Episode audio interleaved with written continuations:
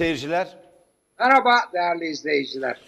değerli seyirciler bugün 1 Mayıs İşçi Sınıfının Uluslararası Birlik Mücadele ve Dayanışma Günü. Hepinize kutlu olsun. Logomuzun hemen yanında 1 Mayıs var. O ünlü emekçilerin elleri, bir kadın ve bir erkek eli. Bütün dünyayı avuçlamış ve dünyayı ayakta tutuyor. Ben e, dünyanın en güzel 1 Mayıs afişlerinden olduğunu düşünüyorum hocam. Bir, yani hep klasiktir.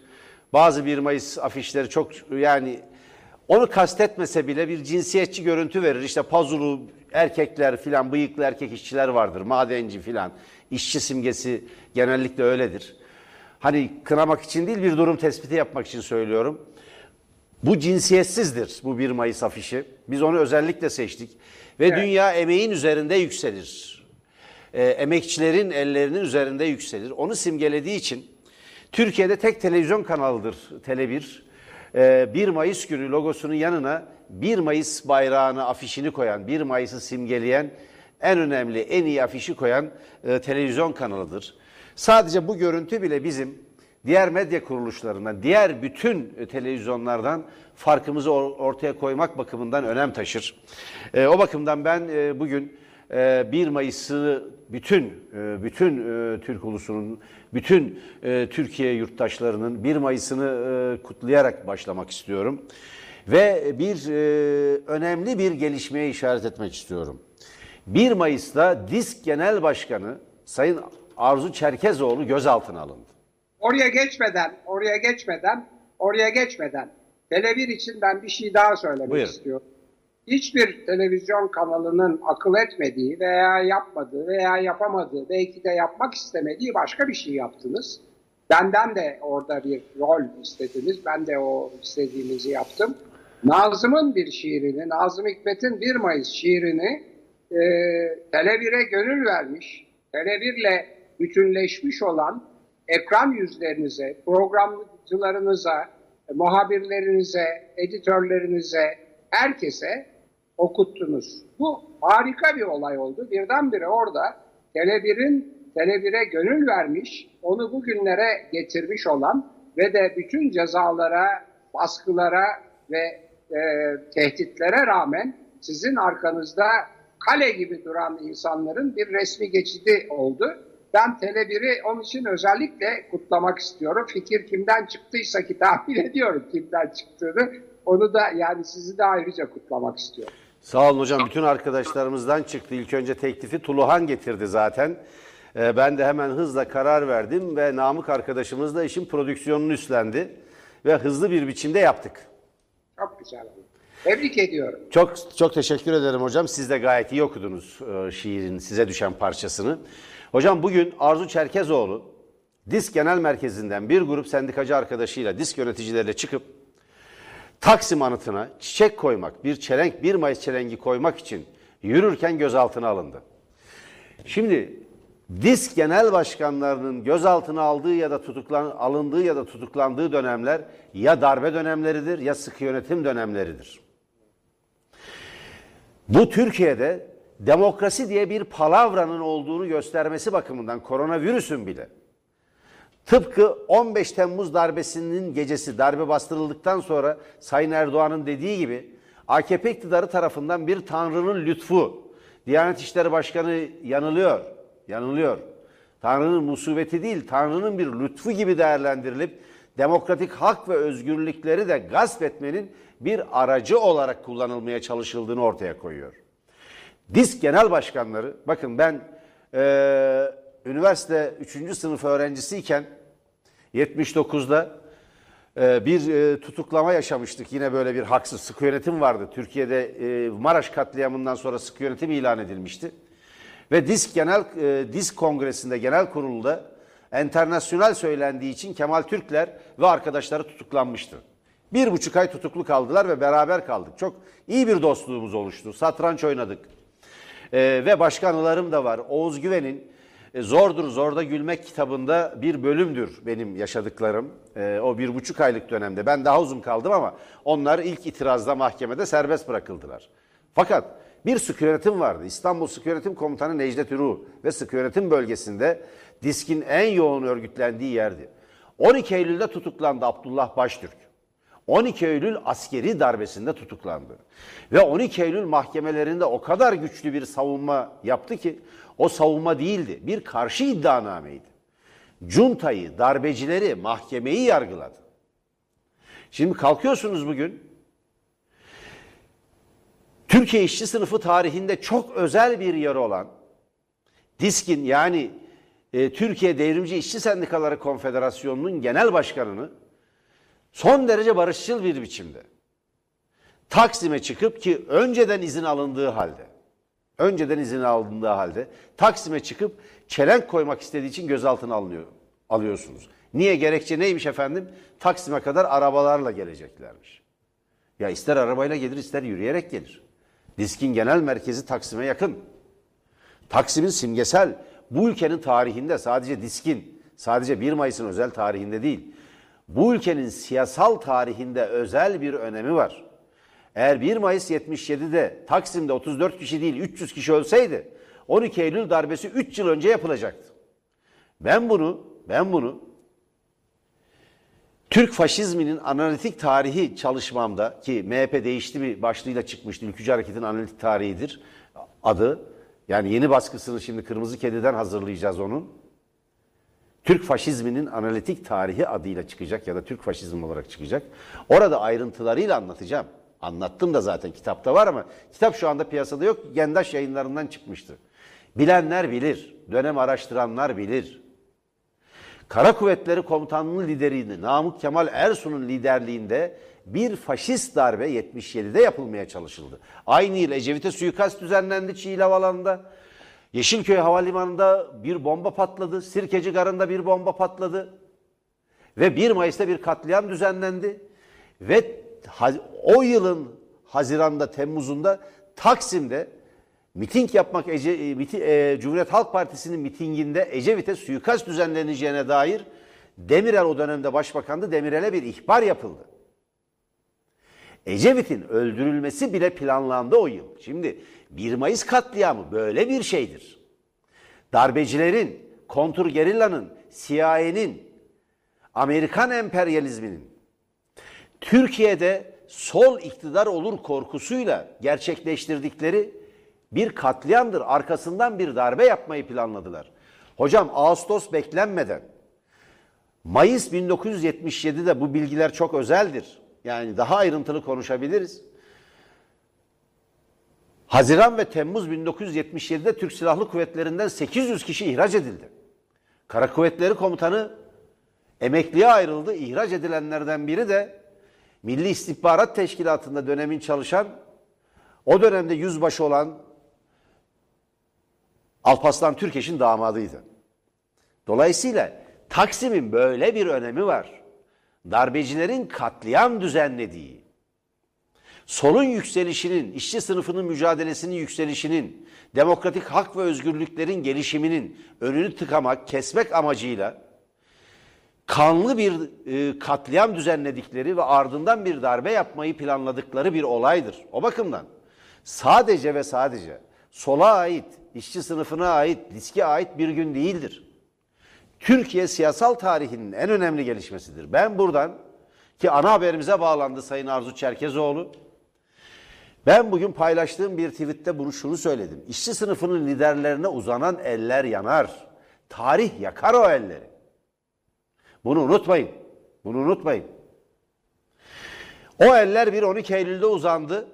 İşçi sınıfının liderlerine bir de AKP iktidarı döneminde uzanıyor. Ve öyle bir siyasal oyunla geldiler ki Taksim'i serbest bırakıyoruz 1 Mayıs artık yasal bayram oluyor filan diye alık liberallere dönek solculara lollipop verir gibi verdiler bunları. Oyuncak verdiler ellerine ve ardından bir şey inşa ettiler. Dinci faşizan bir rejim, dinci faşizan bir iktidar inşa ettiler. Bugün Arzu Çerkezoğlu'nun DİSK Genel Merkezi'nden Taksim'e kadar yürümesinde ne sakınca vardı bunu birisinin anlatması lazım. Fiziki mesafe kuralına uyuyorsunuz. Herkes maskeli. Ellerinde bir çelenk var. Daha da önemlisi şu. Orada görev yapan polisler, çok üzüldüm ona. Onlar birer güvenlik emekçisidir. İktidarın aygıtı değil, sopası değildir. Bütün demokratik hak ve özgürlük için mücadele eden herkesi korumakla görevlidirler. Diskin çelengini özel bir hırsla parçalıyorlar. Ya bugün emeklilik hakkınız varsa, bugün sigortalıysanız, bugün size ikramiye veriliyorsa, o tarihten gelen mücadelenin sonucudur. O mücadelenin sonucudur. O tarihte ne tek bir muhafazakara rastlarsınız ne tek bir dinciye rastlarsınız. Tam tersine onlar saldırgandır. Diskin bir efsane olarak yaşamasının nedeni de verdiği bu mücadeledir. Tabi bu arada Türk iş içinde çok önemli, çok değerli sendikalar vardır. Sendika liderleri vardır. Hiç onu e, görmezden gelmiyoruz. Fakat bu özel bir tarihtir. Ben buradan Arzu Hanım'a, Arzu Çerkezoğlu'na, Sayın Disk Genel Başkanı'na geçmiş olsun diyorum. Kendisiyle bir gazeteci olarak demokrasi mücadelesinde taraf olmuş bir aydın olarak ve bunu deklare etmiş, ilan etmiş bir aydın olarak kendisiyle dayanışma içinde bulunduğumu buradan ilan ediyorum. Buyurun hocam. Evet çok haklısınız. Tabii e, güzel de bir e, tarihsel gezinti lütfettiniz. O fevkalade açıklayıcı oldu. E, benim kitabım var. E, 12 Eylül'den sonra e, Türk İş'teki ilerici demokrat sendikaların desteğiyle siyasal yasaklar kalksın diye bütün e, Anadolu'yu demir asa demir çarık dolaşırken verdiğim konferansları toparladığım bir kitap ki o konferanslarda kullanıyordum. Adı Demokrasi İşçinin Ekmeğidir. Şimdi sizin yaptığınız analiz ve tarihsel gezinti bunu açıkça ortaya koyuyor. İki tane orada çok önemli e, e, doruk noktası diyebileceğimiz zamana işaret ettiniz. E, bunlar e, 12 Mart 1971 ve 12 Eylül 1980 darbeleridir. Her iki darbe sırasında da işçi sınıfının milli gelirden aldığı paylar düşmüştür. Ben o kitabımda bunu çok açıkça e, milli gelir dağılımına ilişkin tablolarla göstermiştim. Şimdi tabii bunun altında bir başka emperyalist oyun yatıyor ki ona da işaret ettiniz siz.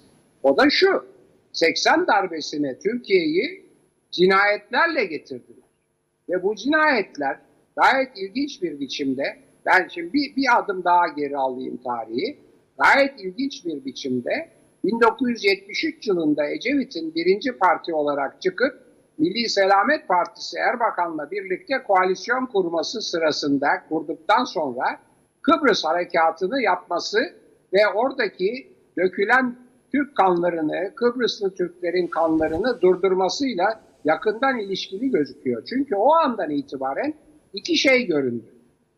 Görünenlerden bir tanesi birdenbire dünya üzerindeki bütün Türkiye Cumhuriyeti'nin diplomatlarına karşı bir katliam başladı, bir cinayet salgını başladı. Bu bir. iki, derhal bu koalisyon bozuldu. Şu veya bu biçimde oyunlarla bozuldu. Ecevit'i aldatarak bozdular. Bilmeyenler için söyleyeyim o sırada e, Adalet Partisi'nden kopan bir başka parti vardı. Demokratik Sol e, Demokratik Parti diye çok özür dilerim. Sol değil. Demokratik Sol Parti başka bir şey. E, Ecevit'in partisi oldu sonradan. Demokratik Parti adıyla kurulan Adalet Partisi'nden kopan bir parti vardı. Başkanı da Ferruh Bozbeyli idi. Çok muhafazakar bir arkadaştır o. O sıralarda demokrasiye oynuyordu ve Ecevit'e el uzattı. Dedi ki siz madem memnun değilseniz bu Milli Selamet Partisi'nden Erbakan'dan gelin beraber beraber koalisyon kuralım dedi. Ecevit ona güvendi. Koalisyonu bozdu Erbakan'la ve Ferruh Bozbeyli onu açıkta havada bıraktı. Bunun sonunda birbirlerinin izine kurşun sıkan üç sağ parti yani milliyetçi sağ, dinci sağ ve liberal denen sağ e, yani Demirel'in, Türkeş'in ve Erbakan'ın sağı 6 ay uzun süre 6 ay süren bir takım karşılıklı pazarlıklar vesairelerle o zamanki ünlü Orta Doğu Gazetesi'nde yapılan müzakerelerle milliyetçi cephe, birinci milliyetçi cephe hükümetini oluşturdular ve bakınız benim 21. yüzyılda Türkiye'de kitabımda ölümlerin, cinayetlerin e, tablosu var. 1974'te bu Kıbrıs Harekatı'ndan sonra kurulan milliyetçi cephe hükümetleri sırasında birdenbire bu terör örgütü denen cinayetlerin ölüm e, sayılarının son derece tek rakamlı sayılardan çift rakamlı sayılara çıktığını görüyoruz. Bu açıdan sizin yaptığınız analiz sadece e, sadece darbe zamanlarında işçilerin haklarının tırpanlandığı değil, aynı zamanda Türkiye'de cinayetlerin ve hak kısıtlamalarının Türkiye'de darbe hazırlamak için kullanıldığına ilişkin emperyalistlerin oyununu sergiliyor. Onun için sizi bu analizinizde kutluyorum. Arzu Çerkezoğlu'na ben de büyük geçmiş olsun diyorum. Ve e, şunu bir defa daha vurgulayalım. İşçi sınıfı olmadan, işçi sınıfının hakları olmadan demokrasi falan olmaz. Söz konusu değil. Dünyanın hiçbir yerinde burjuva sınıfı tek başına demokrasi kurmamıştır. Kuramaz, zaten kuramaz. O, o bir aldatmacadır. Burjuva Hocam sınıfının... bugün e, reklamlar var, ilanlar var. İlanlardan bir tanesi çok ilgimi çekti. MES, Madeni Eşya Sanayicileri Sendikası. Evet. Tarihinde diskle en yoğun mücadele eden, diskle göğüs göğüse kapışan bir e, konfederasyondur ki e, Turgut Özal onun zannediyorum genel başka genel koordinatörlüğünü yaptı. 12 Eylül öncesinde. E, bugün televizyonlara e, 1 Mayıs'ı kutlama reklamı vermişler, ilanı vermişler. Çok ilginç. Yani Türkiye Burjuvası de herhalde e, bu kadar deneyimden sonra getirip siyasal iktidarı İslamcılara teslim ettikten sonra galiba ve bunun nasıl bir tarihsel arızaya yol açtığını gördükten sonra bir parça galiba kendilerine geliyorlar. Öyle anlaşılıyor. Evet, dünya tarihini, dünya tarihini bir yüzyıl geriden izliyorlar maalesef. Evet. Şimdi tam onu söylüyordum. Burjuvazinin demokrasi diye yutturduğu şey toprak ağlarına, toprak ağlarına ve din adamlarına karşı yaptıkları direnişin sonunda ortaya koydukları sermayenin haklarına dayalı bir rejimdir. Fakat sermayenin haklarını koruyabilmek için, sermayeyi geliştirebilmek için o zamanki teknolojiyle işçi sınıfının maddi ve manevi tabii e, kaçınılmaz olarak sayısal ve arkadan ideolojik gelişmesine e, mecbur oldukları için, onlara muhtaç oldukları için Burjuvazinin siyasal iktidara el koymasıyla birlikte işçi sınıfı önce sayısal olarak sonra da siyasal olarak güçlendi ve demokrasi dünyada böyle kuruldu böyle. O, o işte bir yüzyıl geriden gelen e, kapitalistlere özellikle de özellikle de emperyalizmin, neo-emperyalizmin ve neo-kapitalizmin, neoliberalizmin ajanı gibi davranan e, Türkiye'deki bilinçsiz sermaye sınıfına bunu hatırlatmak lazım. Ve demokrasi yıkıldığı zaman sermaye sınıfı da bunun altında kalır. Görüyorsunuz işte hiçbirinin hakkı, hukuku, hiçbir şeysi yok. Ne hukuk kaldı ne bir şey kaldı. İşçi sınıfı onun için vazgeçilmez bir sınıftır demokrasi için. Ben gerek işçi sınıfının gerek de sonunda sizin e, vurguladığınız gibi demokrasinin gerekliliğini kendi sınıfı içinde algılayan burjuvaziyi biraz geç olmakla birlikte işçi sınıfını saygıyla selamlıyorum. Burjuvaziye de günaydın diyorum. Peki. Hocam bugün gündemdeki diğer e, konulara e, bakarsak şimdi birkaç şey var hocam. Yeni bir anket daha yayınlandı. E, konsensus daha merkezde yer alan bir araştırma. Biliyorsunuz dün biz e, Avrasya Stratejik Araştırma Merkezi'nin yaptığı kamuoyu araştırmalarına bakmıştık, değinmiştik. Şimdi konsensusun yaptığı araştırma da aynı sonuçları veriyor, benzer sonuçları veriyor. Ee, AKP'nin oyları, Erdoğan'ın oyları yüzde kırkların çok altına inmiş durumda. MHP'nin oyları e, barajın altına düşmüş durumda ve ikisinin toplam oyları Sayın Erdoğan'ın bir kez daha Cumhurbaşkanı seçilmesine ya da bir AKP'linin Cumhurbaşkanı seçilmesine yetmiyor. Ee, ve öyle anlaşılıyor ki AKP ve Sayın Erdoğan bu durumu görüyor. Bu durumu görüyor. Ee, bir seçimi bir daha kazanamayacaklarını, kurmaya çalıştıkları başkanlık rejiminin daha kurulmadan, daha yeterince kurulmadan, kendi temellerini sağlamlaştırmadan, bir yeni bir rejim haline henüz gelemeden tasfiye edileceğine dair bir endişeyi yaşıyorlar. Öyle anlaşılıyor. Bu konsensus araştırmasına bakabildiniz mi hocam? Fırsatınız oldu mu? Baktım, baktım. Çok haklısınız. Yaptığınız analiz tamamen doğru. Hemen bir şey e, bir yargınıza destek vereyim. Buyurun. Benim sizin benim gördüğümüzden daha net olarak ve daha heyecanla görüyorlar kendi düşüşlerini. Çünkü onların kaybedecek çok şeyleri var. Aynen öyle. Aynen öyle. Şimdi son dönemdeki sertleşmenin, siyasal sertleşmenin, baskının, demokratik hak ve özgürlüklerini kısıtlamanın, özgürlükleri kısıtlamanın, gazetecilere ve aydınlara yönelik yeni kumpas davalar açmanın ardında bir iktidarı kaybetme korkusu var. İki yolla iktidarı sürdürebilirler. Bir baskı, baskıyı artırmak, demokratik hak ve özgürlükleri alabildiğine gizlemek. İki, darbe yapmak. Yani darbe yapmak derken demokrasiyi askıya almak. Seçimleri ertelemek. Seçimleri iptal etmek. Şimdi ben bir erken seçim olasılığı var mı diye düşünüyorum. Erken seçime gitmesi halinde Sayın Erdoğan kaybeder. Bir kere bu erken seçime AKP ve Erdoğan gitmez. Gidemez çünkü giderse kaybederler. Kaldı ki bir erken seçimde bir kez daha aday olup olmayacağı da belli değil. Sayın Erdoğan. Bir kez daha aday olabilir mi olamaz mı belli değil. Çünkü ikinci dönemini tamamlamış durumda. Diyelim ki erken seçimde ikinci dönemi tamamlamadı diye bir gerekçe bulunabilir. Çünkü istim arkadan geliyor biliyorsunuz hocam. İstim arkadan geliyor. Arkadan bir hukukunu getiriyorlar. Arkadan hukuk. Yani önce fiilen uygulamaya başlıyorlar. Arkadan hukuk geliyor. Bu en ilkel rejimlere, yönetimlere ait bir durumdur. Duruma göre hukuk oluşturmak. Devlet Bahçeli dedi ya. Madem Cumhurbaşkanı Erdoğan şeye uymuyor, e, anayasa anayasaya uymuyor. Anayasayı Cumhurbaşkanına uyduralım diye, anayasayı Erdoğan'a uyduralım diye referandum yaptılar. Evet, bunun evet, gibi. itiraf, itiraf. Tabii bunun gibi, bunun gibi bir gerekçeyle bir kez daha aday olmasını sağlayabilirler ama kaybedeceği bir seçimdir. Ve öyle anlaşılıyor ki bu toplum, bu millet bir daha hile yapılmasına, hileyle rejimin değiştirilmesine izin vermeyecek. İstanbul'da, Ankara'da vermedikleri gibi Türkiye'nin başka yerlerinde vermedikleri gibi olmayacak. Şimdi Cumhuriyet Halk Partisi'nin oyları %30'lara gelmiş durumda. AKP'nin oyları %30'lara doğru düşmüş durumda ve hemen hemen kafa kafaya gidiyor ama Millet başa baş gidiyor. Millet İttifakı'nın oyları, muhalefetin oyları %60'a yaklaşmış durumda. Şimdi tablo bu. Karşımızda Türkiye'yi yöneten bir azınlık iktidarı var aslında. Pardon yönetemeyen. Yönetemeyen, yönetmeye çalışan ve yönetemeyen bir azınlık iktidarı var aslında. Bugünkü gerilimin de, krizin de, bugünkü bunalımın da temel sebebi bu.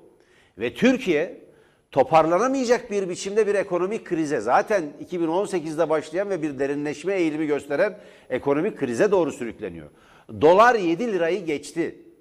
Dolar 7 lirayı geçti. Biz bir cihaz almaya çalışıyorduk. Bu rütük cezaları nedeniyle alamadık. Şu Skype bağlantılarını daha iyi yapalım. Daha net görüntü, daha net ses alalım diye. 20 bin lira birden pahalanmış. Niye? Dolardaki kur artışı nedeniyle. Çünkü ithal ediliyor bunlar. Ve alamadık. Ve alamadık. Şimdi teknik müdürümüz Fazıl'la bir çözüm bulmaya çalışıyoruz meseleye. Bu sorunu gidermek için. Bazı cihazlar aldık. Dün gece bunu şey yaptık burada. Eee, montajını yaptık.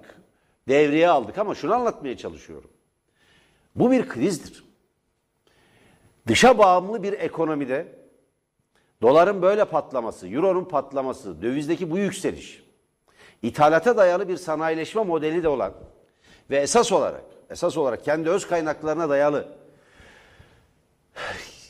üretime dönük, katma değer yaratmayı amaçlayan bir iktisat politikası izlemek yerine esas olarak inşaata, betona yatırım yapan, oraya paraları gömen bir iktidarın bu yaklaşan felaketi ve krizi önlemesi mümkün değil. Dolayısıyla bir erken seçime gitmeyecekler ama ona rağmen bir erken seçim gerçekleşebilir AKP'ye rağmen. Nasıl gerçekleşir? AKP'den hayli büyük bir milletvekili grubu ayrılır. Ya Ali Babacan'ın partisine bir kısmı, bir kısmı eee, Ahmet Davutoğlu'nun partisine gidebilir ve meclis böyle bir karar alabilir. Çünkü çöken bir iktidarın altında kalmak istemeyecek çok sayıda siyasetçi olacaktır. Bir hesap sorma dalgasından korkan, ondan kurtulmak isteyen, kapağı başka bir yere atmaya çalışan çok sayıda milletvekili olacaktır. Biz bir süredir analiz yapıyoruz. Özellikle benim bir dönem hatta 2015'ten beri ortaya attığım bir tezdir. AKP iktidarının siyasal ömrü tamamlanmış durumdadır. Tarihsel ömrünü uzatmaya çalışıyor. Bakın 15'ten sonra yaşananlara bombalar patladı, katliamlar düzenlendi, bir darbe yapıldı. Seçim hileleri yapıldı. Erken seçime kaç kere götürüldü, kaç kez referandum yapıldı bu süre içinde. Ama sistem oturmadı, oturamadı. Siyasal ömrünü doldurmuş, artık bunu tüketmiş. Ve değiştirilmesi gereken bir iktidar var ve toplum bunu talep ediyor. Toplumu çünkü birleştiren, onu yeniden bir araya getirecek, yeniden onu bir ulus olarak bir arada tutacak, yeniden bir toplum haline getirecek. Bir iktidar yok. Bütün ortak zeminleri imha etmiş durumda. Ortak bir tarih anlayışımız yok. Din bile birleştirici olmaktan çıkmış.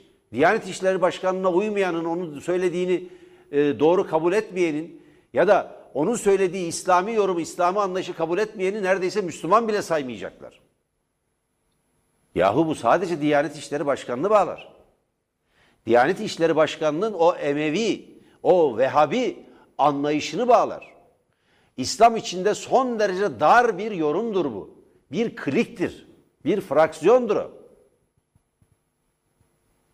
Ucu IŞİD'e, El Nusra'ya, El Kaide'ye kadar açılabilen bir zihniyet dünyasını temsil ediyor. Bakın referans kaynakları aynı. Evet. Ebu Azam Evet, onu kafir ilan edenler, din dışı, din dışı ilan edenler bakın Sünniliğin önemli alimlerinden biridir. Ebu Azam Hanefi'yi bile din düşmanı ilan eden bir zihniyetin parçasıdır bunlar. Şimdi burada hocam bir teolojik tartışma yapacak değiliz ama durum bu. Buyurun. O yüzden oy kaybediyorlar. en son en son cümlenizin önemi üstünde durayım. Biliyorsunuz e, İmam-ı Azam Ebu Hanife Sünni dört mezhep olarak kabul edilen mezheplerden birinin özellikle Türkiye'deki Müslümanların kabul ettiği mezhebin de kurucusudur. Yani Türkiye'deki Sünni Müslümanların, İslam, evet. geleneksel İslam anlayışını, muhafazakar İslam anlayışını eğer isimlendirirsek onun adı Hanefi mezhebinin İslami yorumu olarak görülür. Yani mesele budur. Şimdi böyle bir İmam-ı Azam'ı siz e, reddederseniz zaten Müslümanlığınızdan e, sizin şüphe edilir. Fakat bence daha önemli bir şey söylediniz bence siz. E, şimdi e, onu bir iyice e, altına çizmek lazım. Değerli izleyicilerimize anımsatmak lazım. Şimdi değerli izleyiciler, sevgili Mer- Merdan Yanardağ diyor ki 2015'te diyor bitti bu iktidar. Evet, bu iktidarın sosyolojik ve siyasal ömrü 2015 seçimleriyle noktalandı. Bak bunu hiç unutmayın. Yani bu iktidarın aslında geçmişte kalan yanlışları, geçmişe dönme ihtirasları 2015'te tescil edildi ve iktidardan düşürüldü. Şimdi ne oldu ondan sonra? İki şey oldu. İki şey oldu. Yani bunları lütfen hatırlayın. Benim işim o. Merdan Bey'in de işi o. Biz e, toplum bilimci olarak, ben öğrenci olarak, o da e, bir televizyon kurucusu ve yöneticisi olarak bunlara çok ciddi bakıyoruz. Şimdi olan şey şu. Siyasal ömrü biten bir iktidar iki tane yöntem kullandı bu ömrünü uzatmak için. Hatırlayın. hatırlayın. Davutoğlu'nun Davutoğlu'nun başbakan olduğu dönemde iki tane mesajı var Davutoğlu'nun. Birisi İslam'a tekrar sarılmak oldu ve mesela IŞİD gibi IŞİD gibi Suriye'deki kanlı cinayetlerin sorumlusu olan birisine efendim öfkeli gençlerden. Bu, bu bir göstergeydi. Birinci oluşum oydu. İkinci oluşum daha da korkunç bir şey. E, Gar katliamında ortaya çıkan bir e, kavram ve terim e, aldatmacası diyelim ve yorum. E, bir e, Gar katliamını işte bu İslamcı teröristlerin yaptığı açık seçik belliyken ve de devletin bazı memurlarının ihmali filan söz konusuyken buna kokteyl terör dediler. Onların e, sorumluluğunu azaltmak için. Yanına FETÖ'yü ve işte bilmem DHKPC'yi filan da koydular. Bir şeyler yaptılar. Ama işte orada e, IŞİD'e öfkeli gençler diyen Davutoğlu bir şey daha söyledi. Hatırlayın. Siz muhakkak unutmadınız Tabii. Sayın Yanardağ. Ne dedi? Dedi ki terör hareketleri, cinayetler arttıkça cinayetler demedi. Oylarımız artıyor dedi. Bombalar patladıkça oylarımız Evet. artıyor. oylarımız artıyor dedi. Bundan daha tehlikeli, daha korkunç bir yapı olmaz. Şimdi dolayısıyla bir, yani terörün yükselmesi, dinden e, medet ummak ve şimdi geleceğim ikinci çareye başvurdular. Madem ki bu rejim, bu sistem, biz iktidara bundan geldik ama bu sistemle biz iktidardan düşüyoruz. Bizim bizim bizim e, fetvamızı, bizim iktidardan gitme fetvamızı bir anlamda çok e, şey ya moda değil ya seçmen verdi. Ne zaman verdi? 2015 seçimleriydi. Peki biz bunu nasıl önleyeceğiz? Biz bunu bu parlamenter sistemi, bizi iktidara getiren sistemi değiştirerek önleyeceğiz dediler. Ve işte ondan sonra 2016 onların deyimiyle Allah'ın lütfu olan o korkunç e, e, darbe girişimi ve 2017 rejimin değişmesi. Yani rejim Evet. değişikliği, yani bakın bunu unutmayın değerli izleyiciler. Bu rejimin parlamenter demokrasinin sona erdirilip tek adam rejimi haline, tek kişi rejimi haline getirilmesinin arkasında 2015 seçimlerinde biletlerinin kesilmiş olması var iktidar. Onu önlemek için rejimi değiştirdiler ama maalesef işte bunlar e, çare olmuyor çünkü daha da büyük sorumluluk altına girdiler ve kapasitelerini maalesef aştıkları için bu rejim bırakınız yerleşmeyi e, daha dönüşümü yani geçişi bile sağlayamadı. Evet buydu bence 2015'in sırrı değil mi sevgili Yanar? Kesinlikle hocam, kesinlikle katılıyorum. Hocam süremiz doldu. Ee, Bunun üzerinde daha çok durmak lazım belki. Ee, Önümüzdeki programlarda, önümüzdeki hafta e, AKP iktidarının e, siyasal ve sosyolojik ömrünün neden 2015'te dolduğunu ve 5 yıldır bir anlamda toplumun boğazını sıkarak, siyasetle oynayarak, referandum sonuçlarıyla oynayarak, siyasetin ve sosyolojinin yasalarına e, direnmeye çalışarak iktidarını bugüne kadar taşıdı. Çok için özel dönem, yönetemiyor. Yönetememesinin Evet. asıl sebebi çok bu. özel dönemlerden geçti. Suriye Savaşı'nı tırmandırarak bu denendi. İşte koronavirüs geldi, darbe oldu, referandum vesaire diye gidiyor. Şu anda da sertleştirmek ve baskıyı artırmak, demokratik zaten son derece sınırlı olan demokratik hak ve özgürlükleri yok ederek e, bir baskıyla bu ömrü uzatmaya çalışıyorlar. Fakat bu olmayacak. Bunun üzerinde duralım hocam. Ben bitirirken bizi yalnız bırakmayan ve bizi destekleyen bütün seyircilerimize bir kez daha teşekkür ediyorum. İsimleri sayamıyoruz ama pazartesi günü ben bizi destekleyen seyircilerimizin isimlerini tekrar sayarak teşekkür edeceğim. Bugün bu kadar diyelim. İyi bir hafta sonu. Evinizde kalın. Evinizde kalın. Tele1'le kalın. Tele1'in Türkiye'yi aydınlatma mücadelesine destek verin. Bizi yalnız bırakmayın. Evet ve unutmayın, unutmayın demokratik rejimle işçi hakları ayrılmaz iki parçadır. Ayrılmaz. Tarih olarak, sosyoloji olarak, siyaset olarak. Demokrasi eşittir işçi hakları. İşçi hakları eşittir demokrasi. Bunu unutmayın. Görüşmek üzere.